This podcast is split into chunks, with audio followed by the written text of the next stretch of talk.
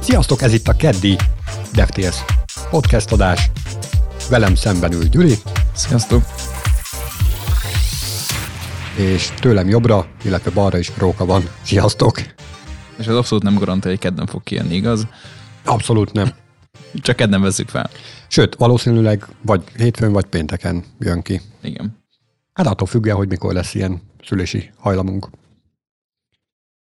Na gyorsan vissza is kanyarodnék az előző adásunkra, ami vagy hétfőn, vagy pénteken látott napvilágot, amikor is az illuminátusokról beszéltünk, illetve beszéltem. Kis emlékeztetőül, ez ugye arról szól, hogy van már olyan webes á pé i, amin keresztül el lehet kérni egy-egy készüléknek a fényesség szenzorának az értékét. No, itt mindenről esett szó, csak arról nem, hogy hogyan kell ezt használni. És hát hogyan is kell használni? Nagyjából úgy kell használni, mint az legtöbb ilyen á pé i-t, ilyen végtelenül egyszerű módon. Fogsz egy ilyen uh, Ambient Light Sensor nevű konstruktort, abból készítesz egy új példányt, tehát new ilyen konstruktor, kapsz egy szenzort, és erre a szenzorra kell feliratkoznod event listenerrel egy reading eseményre. És hogyha ez a reading esemény megérkezik, akkor abban kapsz egy eventet, és az eventből ki tudod számolni a, az aktuális fényességet. Illetve még föl lehet iratkozni az error eseményre, hogyha valami baj történt, mondjuk egy napszél, kitörés, napvihar kisütötte a szenzorodat. Mert tényleg lehetne olyan, hogy maximális érték van, amit már utána nem tudnak kezelni, és már hardveres meghibásodáson, akkor valószínűleg ez, a, ez az error, ez le fog futni. Hát a max érték azt még simán tudja közölni, hogyha hardveres meghibásodás van, hogy azt hibaként, én inkább olyanra tudok gondolni itt hiba esetében, amikor esetleg nincs hozzá jogosultságot. Tehát te kéred, hmm. és a rendszer megtagadja, hogy nem, nem, nem, nem, te itt nem nézegetsz fényességet. És akkor meg feljön egy kis pop-up a bal felső sarokban esetleg, és hogyha arra a felhasználóra azt mondja, hogy deny, ugye amikor a, a lokációt vagy éppen mást kérdezi a böngésző, akkor ugye akkor jöhet elő ez, hogy nem engedélyezi. Igen, igen, igen, igen. Egyébként tök jó adatvédelmi issue lehet ebből, hogy önmagában itt egyetlen egy darab értéket fogsz kapni, arra vonatkozó, hogy me- me- mekkora a fényesség. Viszont, hogyha ezt egy olyan szobában nézed, ahol nincs ablak, nincs külső ilyen behatás, meg mondjuk felhasználó sincs ott, tehát hogy akiről visszatükröződne, hanem egy ilyen stabil fényesség van a, a, a szobában, és mondjuk ezen a készüléken te programozottan tudsz lapozgatni mondjuk egy oldalt, annak ugye lesz egy fényessége, de ez a fényesség attól függ, hogy mennyi háttérszín és mennyi előtérszín van rajta. És ahogy így pixelenként tolod, így akár ki is lehetne belőle számolni, hogy mit látunk a képernyőn ebből az egyetlen egy szám értékből.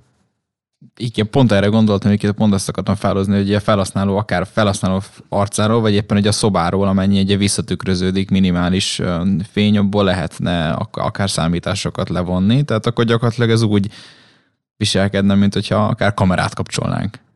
Hát igen, csak ugye egy kameránál azért több megapixel, tehát több millió hát igen, adatpontod igen. van, itt meg egyetlen egy igen. értéked van. Igen. Na mindegy, ezt még egy kis érdekességnek hoztam, hogy mennyire egyszerű egy ilyet használni. És egyébként feature detection-nel illik használni, tehát meg kell nézned, hogy a Windows névtéren van-e ez a kiterjesztés, és akkor, akkor tudod majd használni, különben pedig érdemes a felhasználót értesíteni arról, hogy most ez itt nem fog működni.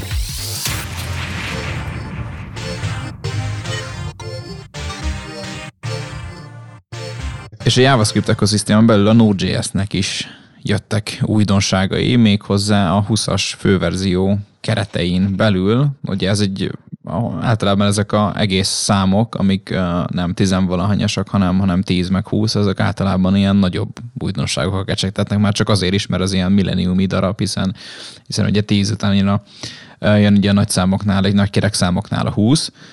Úgyhogy a huszas verzió is kijött.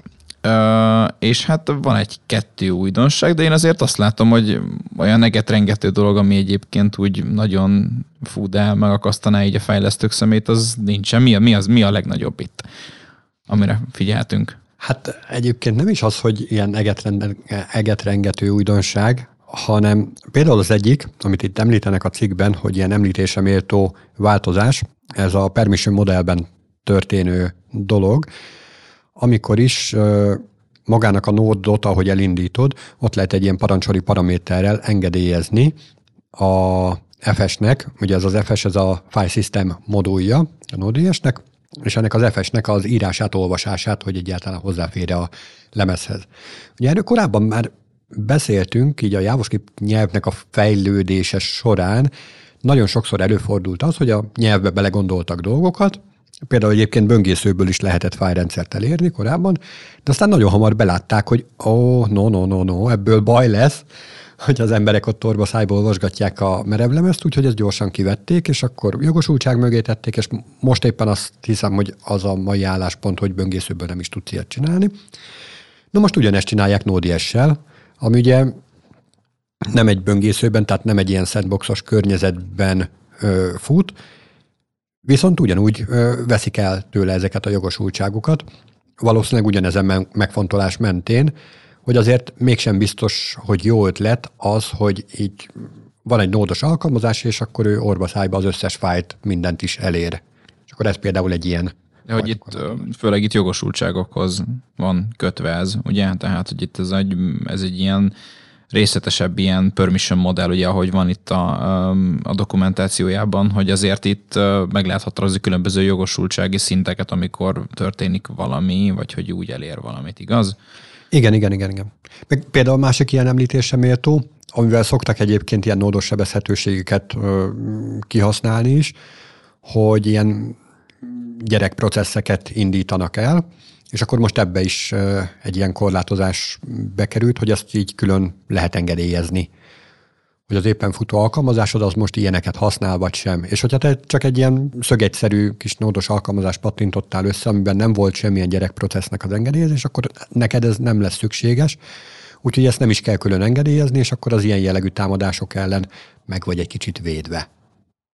Aha, amúgy az, arra gondoltam most, hogy mi indikálhatta ezt a fejlesztést, ugye azért, azért mégiscsak ez a, ez a húszas főverzió, és ugye eddig ez, eddig ez nem volt így teljesen ez lefektetve, és azért már azért nem is tudom, hogy hány éve létezik ugye ez a keretrendszer. Vajon mi történhetett, hogy most észbe kaptak, és akkor most akkor mégiscsak ilyen jogosultsághoz kötik, így jogosultsági szinthez kötik ugye a fájlban történő módosításokat, írásokat.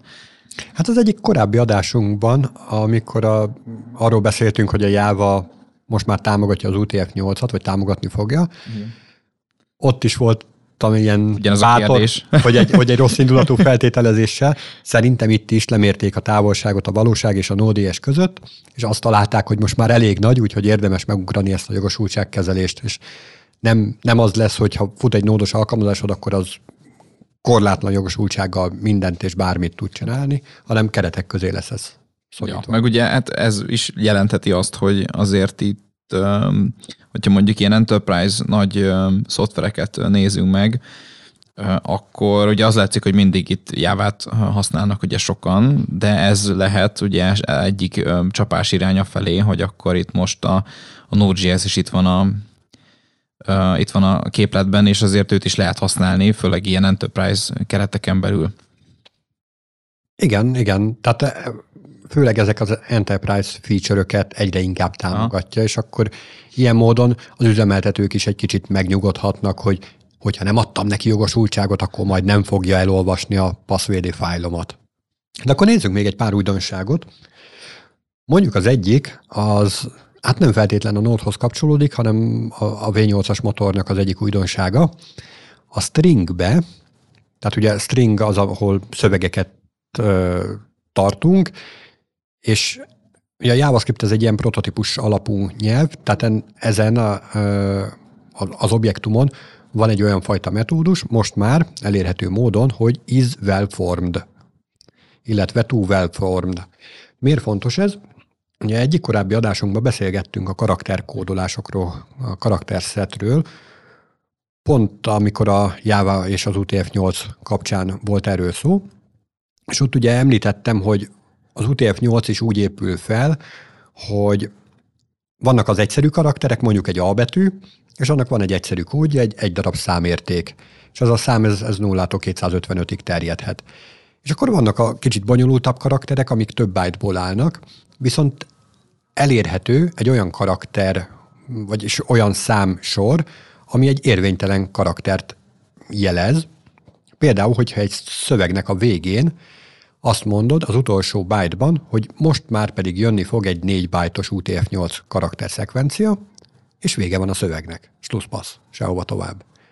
És ebből mindenféle problémák eredhetnek, vagy hogyha nem U T F nyolcat használunk, hanem mondjuk U T F tizenhatot, abból is eredhetnek problémák, hogy ott olyan fajta byte sorrend alakul ki, ami, ami érvénytelen karaktereket jelent.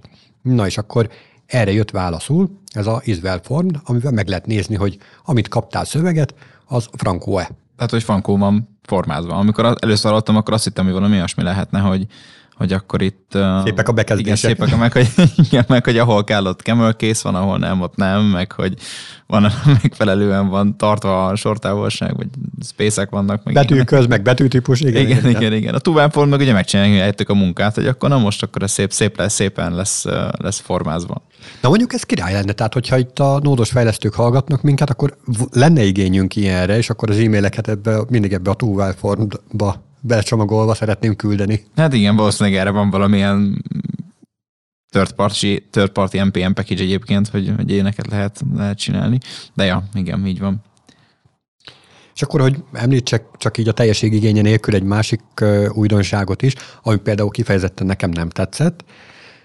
Ez a regex értelmezőbe bekerült a sima V, tehát sima kicsi V, mint Vilmos flag, amivel meg lehet adni neki ö, különböző extensionöket, és itt a példában egy olyat hoz, hogy egy ilyen V-flaggel forgatott regexbe megmondhatod azt, hogy itt már pedig görög betűk fognak érkezni, és akkor görög betűkre fog meccselni, anélkül, hogy te felsorolnád az összes görög betűt. Tehát ilyen lokalizációs dolog lehet akkor ez? Igen, igen, igen. Tehát ilyen jelölőt tudsz ö, benne beállítani.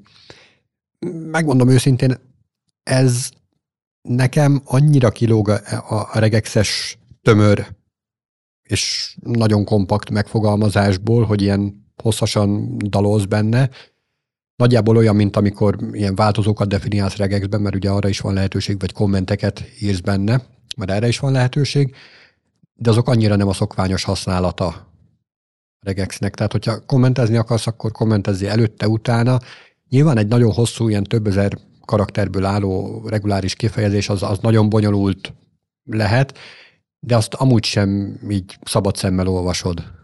Tehát arra megkérsz valamilyen szoftvert, hogy bontsa szét neked. Ez amúgy kemény, kemény egy több, egy ilyen, hát nem tudom, és szerintem még talán húsz-harmincas karakterszámú regexnél így leragadna így az ember, de azért ilyen, de nem is találkoztam még ilyen hosszú regexel. Ez nem lehetne antipatern, hogyha valaki ilyen nagyon hosszú regexet ad meg, hiszen ez teljesen gyakorlatilag azt jelenti, hogy nem, nem, nem lehet olvasni a kódot ugye programozók által szabad szemmel. De hát persze, csak vannak olyan esetek, amikor tudod, ez a jó ötletnek tűnt. Aha. Tehát nem is tudom, mondok egy példát, mondjuk ö, szeretnél számokat. És ott tök egyszerű regex ad rá, választ, backslash D, mm. és akkor ott, ott vannak számok. Na jó van ám, de mi nem úgy írjuk a számokat, hanem hármasával tagolva, meg tizedes vessző, meg a tizedes vessző után is hármasával tagolva, meg egyébként lehet negatív, meg pozitív szám, és egyébként még ilyen normalizált alakba is hozhatod, hogy szorozva tíz a huszonhatodikkal.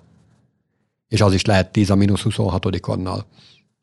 És ezt, tehát hogyha ugye jó ötletnek tűnt, hogy regexsel vizsgáljunk számokat, de hogyha ennyire kiterjesztjük a beérkező karaktereknek a lehetőségeit, uh-huh. hogy mennyi mindenféle módon lehet számokat adni, és akkor nem is beszélek még arról, hogy különböző számrendszerekben is lehessen megadni. Tehát mondjuk a végére odabigyeztesz egy B betűt, és akkor bináris számokat vársz. Uh-huh. Hogyha ezt mind regexsel szeretnéd levizsgálni, hát...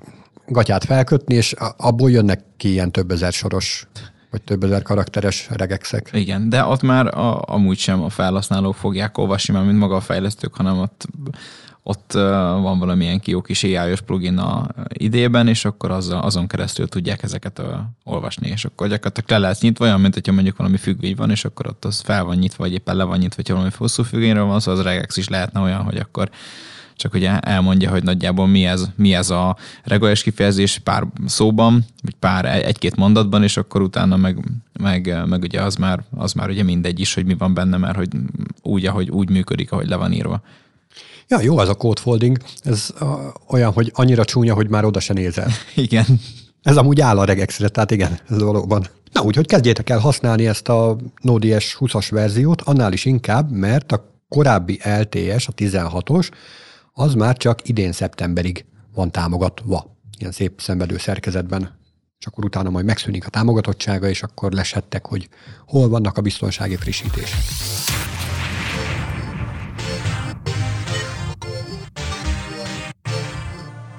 Ahogy a Node-hoz is, a Google Authenticator apphoz is érkeznek biztonsági frissítések, vagy éppen idézőjelbe tehetjük a biztonsági frissítést, mert most szerintem inkább nem biztonsági frissítésről beszéltünk, hanem egy felhasználói élményt könnyítő, vagy jobbá tévő feature-ről, funkcióról.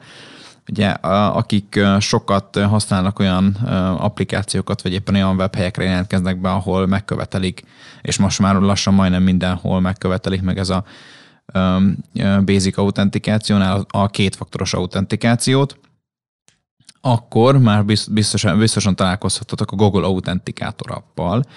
Ugye két lehetőség létezik most így nagyon egyszerűen, vagy es em es-ben kérünk ugye egy kétfaktoros hitelesítésre alkalmas kis azonosítót, amit ugye a Twitternél már csak paid, paid subscription által tudnak használni, vagy pedig egy applikációt rakunk fel, ami ugye az egyedi device-unkhoz, az adott, adott telefonunkhoz, hogy erről van szó, de éppen lehet az egy ilyen kis pendrive, vagy bármilyen egyéb, egyéb hardware-hez kapcsolódik. És a Google Authenticator ez pont egy ilyen app, ami a telefon, telefon, telefonunkhoz, telefonunkhoz tudjuk feltenni, és eddig úgy működött, hogy itt teljesen lokálisan a telefonunkhoz voltunk kötve. Tehát, hogyha beszéltünk majd jelentkezni mondjuk a Facebookra, és beállítottuk az autentikátoros kétfaktoros hitelesítést, akkor bizony, hogyha elfejtettük a jelszót, és már ugye akár mondjuk vissza szeretnénk állítani a jelszót, vagy éppen simán csak kijelentkeztünk, és nem jegyeztettük meg a böngészőnket, akkor ugye kérte a, a, az applikációban található ugye pár másodpercig elérhető kis kódot. És elvesztettük a telefont, akkor viszont probléma van. Hiába van meg az, az iCloudunk, hiába van meg ugye a, a Gmail-es és a Google-ös bejelentkezésünk, akkor azt sajnos nem tudtuk vissza. visszacsinálni. Tehát akkor ott az, ott az ugye el is veszett, hogyha fizikailag elhagytuk a hardverünket. Viszont most már ez a felhőben fog szinkronizálódni, hogyha bejelöljük ezt a, az alkalmazáson belül, tehát erre valószínűleg lesz lehetőség, akkor most már nem kell attól félni, hogy elhagyunk, elhagyjuk a hardvert, hanem elég csak a Google-ös fiókunk. De ez ugye nem kötelező ilyet beállítani. Hát igen, pont ez volt itt az utolsó ilyen kis kérdésem, amikor elolvastam ezt a cikket, meg ezt a bejelentést, hogy mennyire kötelező, és első körben amúgy én azt tudom, hogy, hogy nem az, tehát hogy ezt, ezt be tudjuk állítani, hogy akár ezt így felhőben tudjuk használni.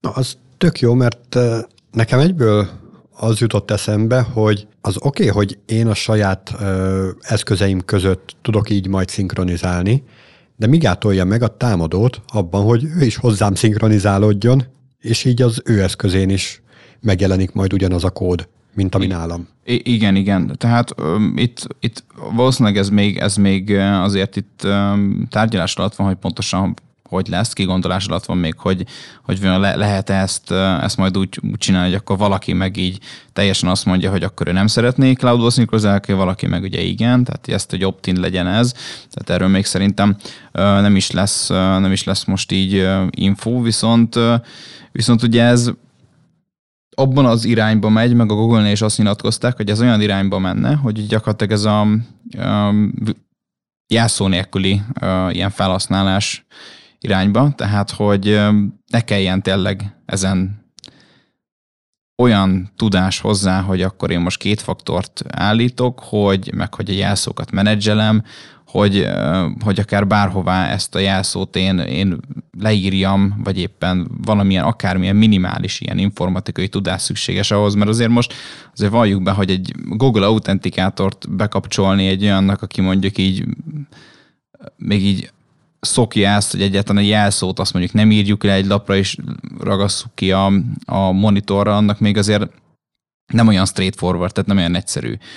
Viszont amikor már ez így teljesen be lesz integrálódva e, ilyen cloudos ökoszisztémába, akkor lehet, hogy valószínűleg egyszerűbb lesz. Ugye a security oltárán, tehát hogy, hogy ott van az a háromszög azért, hogy nem lehet mindent, mindent egyszerre, tehát hogy valamerre ugye tendálni kell, vagy valamerreből ugye el kell csípni egy kicsit. Ugye most ez, ez user-friendly lesz, viszont maga a security rész az meg kicsit talán csorbul. Tehát ez, ez, ez sajnos az ilyen. Hát itt nagyon érdekes ez a kérdés. Én csak magamat tudom ismételni, tehát hogyha két eszközön be tudom ugyanazt az autentikátort állítani, akkor mi akadályozza meg a, a, a támadót, hogy ő is hozzám szinkronizálódjon? Igen. Tehát hogyha ez kettőnél meg tud történni, és már pedig meg tud történni, tehát most ez úgy tűnik, hogy pont ezen dolgoztak, akkor így ennek semmi akadálya, hogy bárki bárhol, bármikor megcsinálja pont ugyanezt. Igen, hát meg ugye gyakorlatilag egy akkonthoz lesz kötve, tehát pont az itt mondasz, hogy Google-hoz hozzáfér valaki, akkor gyakorlatilag nincsen tovább, hogy most akkor, akkor milyen eszközökhöz, meg milyen platformokhoz fér még hozzá az adott usernek a nevében.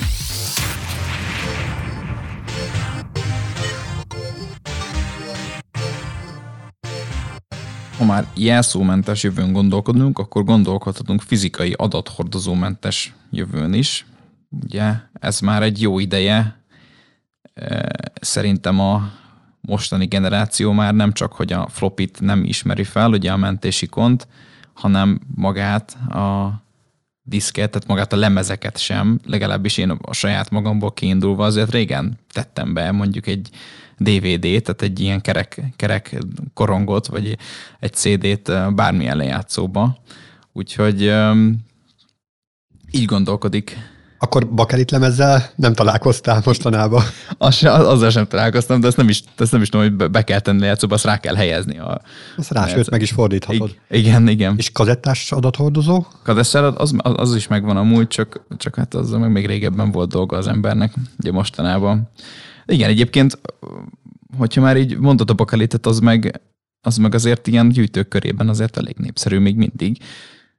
Viszont a Netflix az nem ö, a bakelit lemeznek a futárkodásával kezdte a bizniszét, hanem ezerkilencszázkilencvennyolcban ő azért ö, dé vé dé kölcsönzéként működött, tehát nagyon egyszerűen a postán küldte fel a különböző dé vé dé lemezeket a feliratkozónak, ugye pár dollárra lehetett bérelni dé vé dét, és akkor azt ugyanúgy vissza kellett küldeni, meg vissza kellett helyezni a postaládába, és akkor a Netflix ezeket hozta vitte pár dollár, és ebből indult a biznisze. Érdekességképpen, amikor ez a tetőponton volt ez a dé vé dé kölcsönző szolgáltatása, akkor úgy körülbelül az több mint az egy százalékát tette ki a dé vé dé postázás, maga az egész Amerikában történő postai szolgáltatásnak. Tehát, hogy minden századik, ugye? Tehát akkor nagyjából úgy jönnek, hogy minden századik uh-huh. csomag, amit feladtak Amerikában a postán keresztül, az, az egy Netflixes dé vé dé volt, vagy éppen dé vé dék voltak. De akkor ez most sem változik, mert igazából ugyanúgy csomagokat, tehát ilyen té cé pé csomagokat adnak fel. Igen, igen, hasonló amúgy, igen. Csak nem kell visszaküldeni. Igen, igen, így van.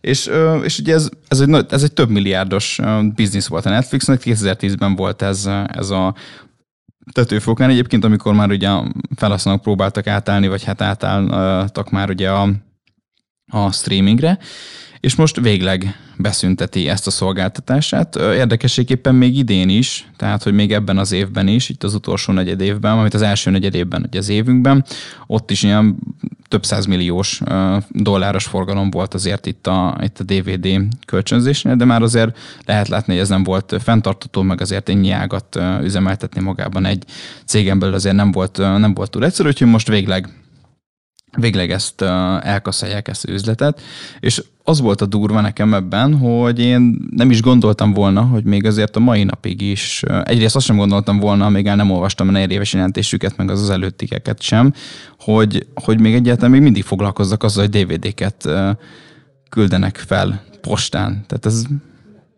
ez számra egy ilyen mind-blowing volt, már csak azért is, mert hogy még nem csak, hogy pár dé vé dét dobtak a postára, hanem azért egy több százmillió dolláros biznisz azért még ebből, még ebbe benne volt így évente. Nekem egy kis kitekintő, ami ilyen agyleolvasztós történet volt, az a New York Times-nak a weboldala, amit hogyha normálisan nézem, JavaScript nélkül, akkor el tudom olvasni a cikket, hogyha van JavaScriptem, akkor meg nem tudom elolvasni. És ez nagyon, nagyon pocsék.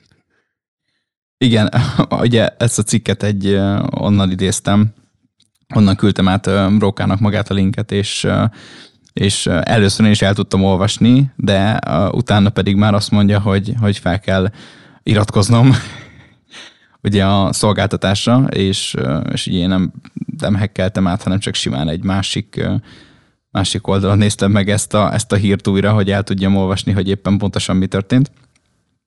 Uh, úgyhogy a visszatérve az eredeti témára, most már csak, csak is streamingen uh, jöhet uh, be uh, egy bevétel a Netflix számára. Eddig ugye volt a dé vé dé biznisz, ugye elkaszáltak, és most már csak a, csak a streaming lett, és akkor itt ez gyakorlatilag ki is mondhatjunk, hogy vége van egy, egy olyan korszaknak, amikor, amikor talán, talán már azt mondjuk, hatjuk, hogy amikor valaki tartalmat fogyaszt, akkor senki sem fog már fizikai adathordozókon uh, dolgozni. De vajon eljöhet-e ez, a, ez, az, ez az idő az olyan szoftverfejlesztő cégeknél, akik, uh, akik nagyon meg vannak ragadva akár az on-premise megoldásoknál, vagy éppen arra, hogy még mindig esetleg pendrive-on kell a kódot A-ból B-be vinni?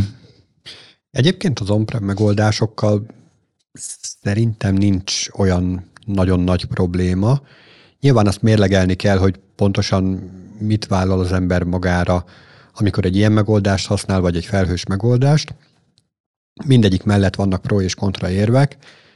Tehát nyilván, amikor saját magadnak akarod a, nem tudom, hálószobádba zümögtetni a szerveredet, akkor ezzel elesel attól, hogy nem, nem kell neked egy ilyen nagy szolgáltatónak fizetni, meg nem az lesz, hogy majd Amerikában is olvassák a, a, az ott lévő adatokat, amúgy dehogy is nem.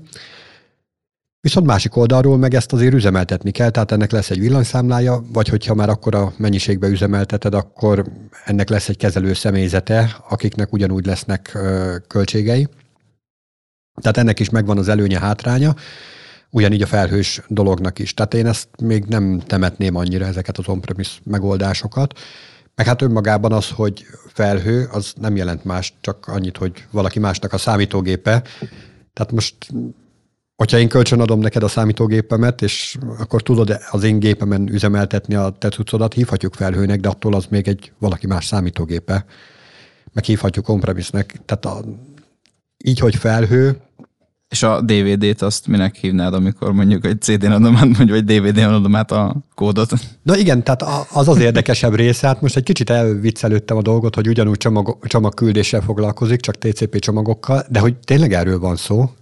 Tehát ugyanúgy csomagküldés, csak nem fog a postának küldeni egyrészt, másrészt meg nem kell visszaküldeni ezeket a csomagokat, hanem ilyen csomagküldő szolgálat, mint kábel, azon keresztül utaznak ezek a, a csomagok.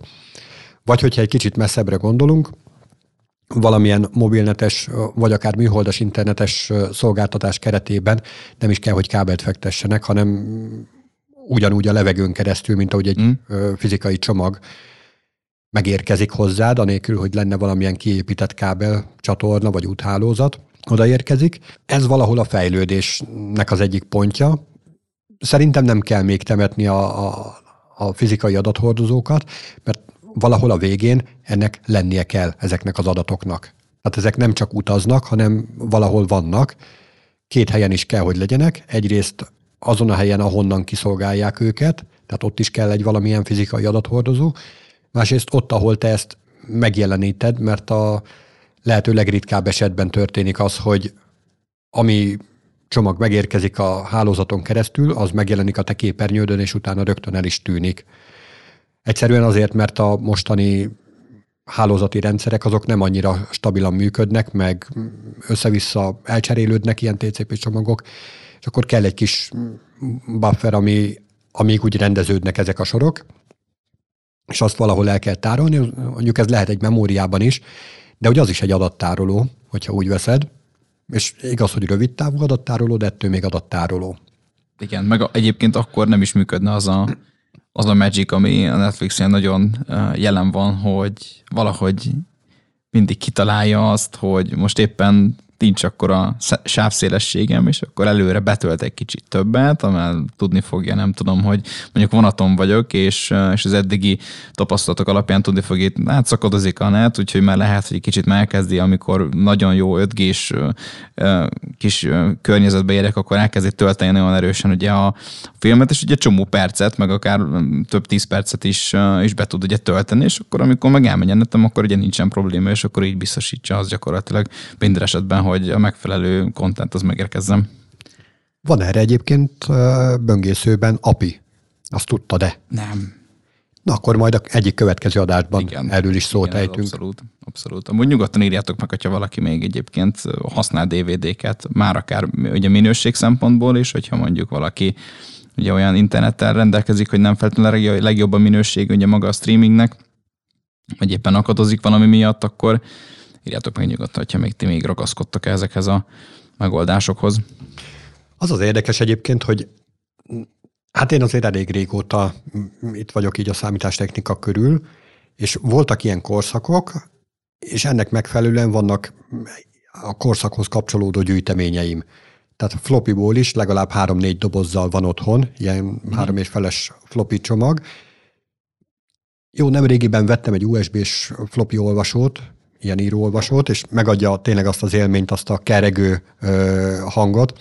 Na, az tök jó, de hogy ezen kívül nem használom semmire igazából, de hogy megvan, és sajnálnám kidobni, vagy sajnálnám, hogyha az enyészeté lenne, de valószínűleg így is csak a tárolás során is ez lesz. De ugyanígy van egyébként egy táskányi lemez, cé dé, cé dé és dé vé dé gyűjteményem, mindenféle programmal, meg, meg ilyen audiovizuális dolgokkal. Nem is olyan rég a kezembe került az egyik lemez, amire szépen föl is firkantottam, hogy pontosan milyen programok vannak rajta. Hát szerintem már el sem indulnának a mai gépeken. Hát főleg, hogyha nincsen cé dé-olvasó, vagy éppen dé vé dé-olvasó a gépben. Ja, meg a, már elég gyakori. Ami meg érdekes, igen, azok abszolút nincsenek. Ami meg még érdekes, hogy ezeket a lemezeket annó, konkrétan emlékszem rá, hogy úgy vettem, hogy fú, hát rá volt írva, hogy száz év, meg száz plusz év, ameddig jó lesz, és azért van olyan lemez, aminek a, a ugye van a, az adatoldala, ahol, ahol tároljuk az adatot, és a másik oldalára rá van szitázva, tehát rá van nyomtatva valamilyen grafika. És hogy ez a ez a rányomtatott festékes oldal, ez gyakorlatilag elkezdett leperegni róla. Uh-huh. Gyakorlatilag olyan, mint egy rossz tapéta így, így felperget, na és akkor nyilván onnantól kezdve ez teljesen tönkre megy ez a, az adathordozó. Úgyhogy ezek nem tudnak száz plusz évet. Kár, hogy nem tudok visszamenni az időben és beperelni őket, mert valószínűleg hülyére keresném magam, csak hát ezek a cégek már réges-rég megszűntek, akik gyártották ezeket a levezeket. Hát igen, pedig amúgy, hogyha valaki ugye itt nagyon-nagyon fontos családi felvételeket tárol, akár cé dé-lemezen, vagy, vagy ilyen helyeken, akkor azért ott elég súlyos kár is keletkezhet. Hát az a fontos adat, amit te hurcolsz magaddal, és mindig újabb és újabb helyre költözteted, és gondoskodsz ennek az adatnak a, a másolatairól különböző helyszíneken, egyrészt, másrészt különböző módszerekkel. Mondjuk, hogyha megfelelő ilyen páratartalom meg hőmérséklet mellett tárolod, akkor szerintem azért, azért több. Azért lehet, hogy akkor ilyen laboratóriumi körülmények között érvényes az a száz év szerintem. Hát lehet, lehet, lehet. A mi adásunk sem tart egyébként száz évig, úgyhogy most, most be is fejezzük. Sziasztok! Sziasztok!